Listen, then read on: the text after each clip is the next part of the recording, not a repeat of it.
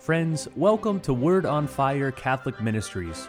Word on Fire is an apostolate dedicated to the mission of evangelization, using media both old and new to share the faith on every continent and to facilitate an encounter with Christ and His Church. The efforts of Word on Fire engage the culture and bring the transformative power of God's Word where it is most needed. Today, we invite you to join Bishop Robert Barron as he preaches the gospel and shares the warmth and light of Christ with each one of us. Peace be with you. Friends, our first reading for this weekend is taken from the magnificent 62nd chapter of the prophet Isaiah. The prophet is speaking of the return of Israel from its desperate exile in Babylon. After years of suffering and degradation, the people are coming home, finally, to Jerusalem. And here's what Isaiah says Nations shall behold your vindication, and all kings your glory. You shall be a glorious crown in the hand of the Lord. No more shall people call you forsaken or your land desolate. See what he means here. The shame of Israel will be removed. How shameful that was for them. They were the chosen people, the special race, and they were conquered and exiled. And all the world will see the beauty of God's people. Then we find these extraordinary lines. Listen. Indeed, the Lord will delight in you and make your land his spouse. As a young man marries a virgin, your builder shall marry you. Now, friends, I think in many ways, all the biblical spirituality is contained in those striking words. The one who made the universe, the great builder, the architect of the cosmos, will do what? He will marry his people he will share his life, the richness of his being with them. He will allow them to participate in his own life. He will make your land his spouse. He will marry this nation. Now, I say it's a summation of biblical spirituality because here is the uniquely biblical view of God. This is no distant deist God winding up the universe and letting it go. This is no blind force or cosmic energy. You know, I just saw the movie Avatar last weekend, which is visually a very striking movie, but there's a strong theology in it too. Don't be beguiled by it. It's the same theology you find, for example, in Star Wars. It must be the Hollywood approved spirituality. And what it is, is a kind of grand nature mysticism this energy that runs through and connects all things. Well, that's fine. There might be such an energy. But if there is, it's a creature. And it is not the personal God of the Bible. That energy is finally indifferent to us. No, no, the God of the Bible is a person who speaks and acts and now declares his intention to marry his people Israel. Extraordinary, isn't it? Extraordinary. Neither deism nor nature mysticism, but a richly personal biblical view of God. Okay. As I said to you a thousand times, Jesus is not one prophet among many,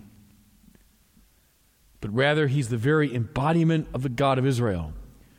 Jesus consistently speaks and acts in the very person of God. Therefore, we should not be surprised that motifs of marriage and wedding come up frequently in his ministry. We see it now in the Gospel of John. Here's our gospel for today that unforgettable story of the wedding feast at Cana. Now, see, I realize at first blush it can seem incongruous, perhaps even a little bit disappointing and anticlimactic, that Jesus performs the first of his great signs, at a wedding feast, and for the purpose of increasing the amount of wine. you, might think, well, couldn't he have chosen a more dramatic or more uh, appropriate sort of setting? Really helping people with a, with a desperate uh, physical problem or whatever it is. What we have is Jesus helping people to celebrate their wedding by increasing the amount of wine. But against the Old Testament background that I've been sketching, this, in fact, seems altogether appropriate. That the miracle would take place at a wedding and it would involve the increase in wine. Look, Jesus is in his very person the marriage of divinity and humanity. In his very person, he's the wedding of heaven and earth. On the biblical reading, sin is a kind of divorce. Think of C.S. Lewis's book called The Great Divorce. Sin is a breakup of the marriage that God has wanted with his people from the beginning. How wonderful, therefore, how appropriate that when the Messiah who is himself the wedding of heaven and earth, makes his first public manifestation, it is at a wedding. Now, what do we hear as the narrative unfolds?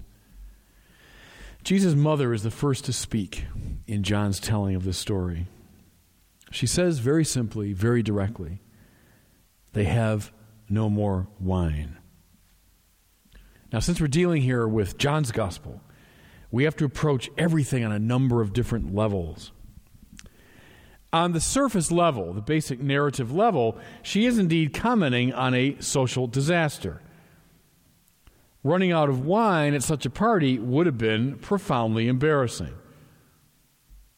I've told you before, weddings in Jesus' time would go on for days at a time. You run out of wine, well, people will just drift away.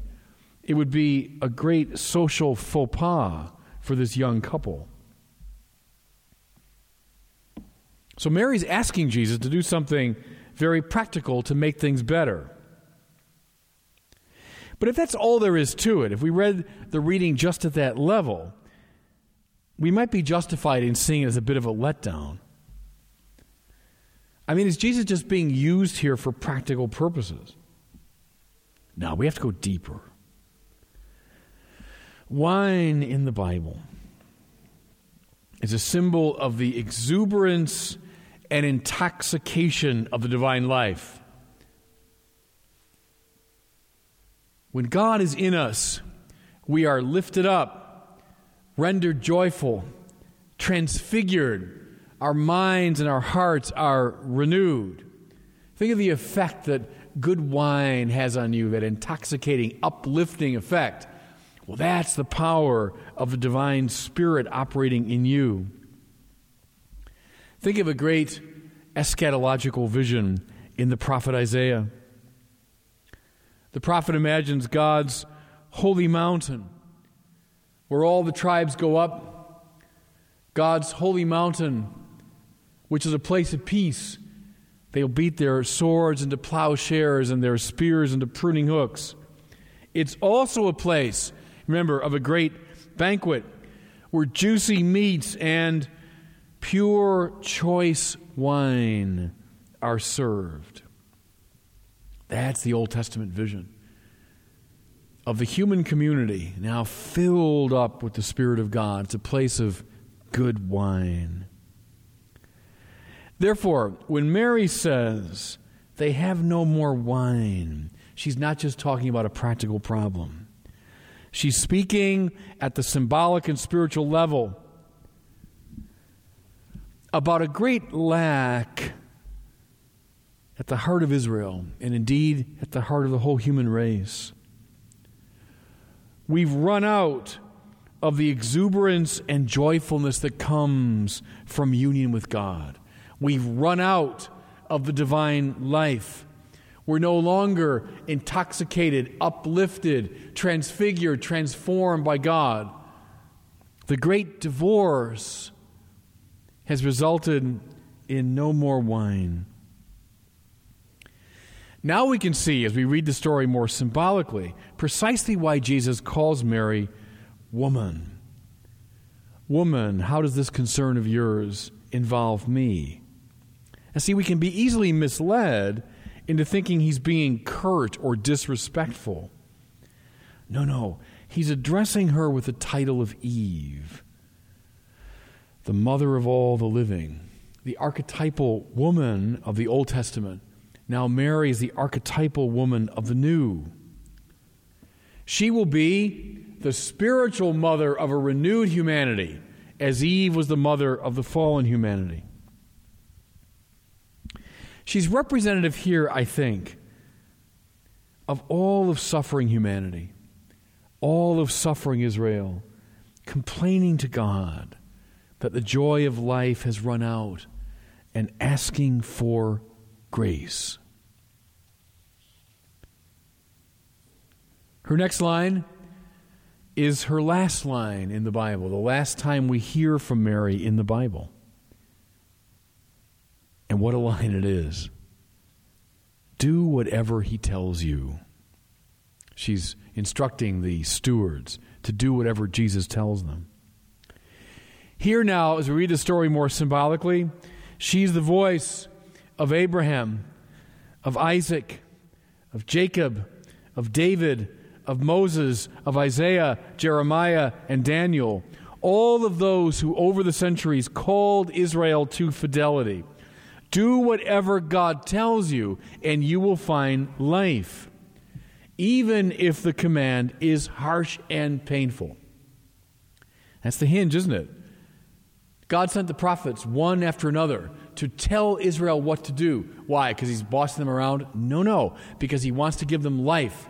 The trouble was, Israel did not do whatever God told them. So here's Mary now, summing up all these great figures and saying very simply, do whatever he tells you. What are you going to find thereby? You're going to find the wine that you've been missing. Jesus then instructs the servants to fill to the brim six water jars used for ceremonial washing.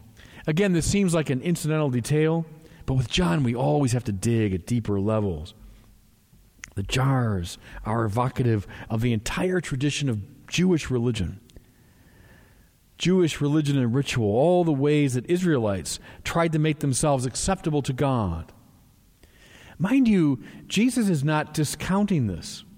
How could he? Since God himself is the author of the law and Jesus is divine. But rather, he elevates it and transfigures it. He wants human beings to bring all of their powers and all of their achievements to the table. He wants them to bring all the power of religion and ritual to the table. But then, then he changes it. He elevates it into the wine of the divine life. Look how much there is. 360 gallons of wine. Friends, when we're hooked up to the divine life, when we are married to God, life never runs out. There's the message. And this is why this is described as the first of Jesus' signs. It's meant not simply in a chronological sense, but a spiritual one as well. This great sign at Cana is the archetype of all of Jesus' acts and words and miracles. Join yourself to the divine grace, and life, the good wine, will never run out. And God bless you. Thank you for listening to this week's homily from Bishop Robert Barron. For more resources from Bishop Barron, please visit wordonfire.org.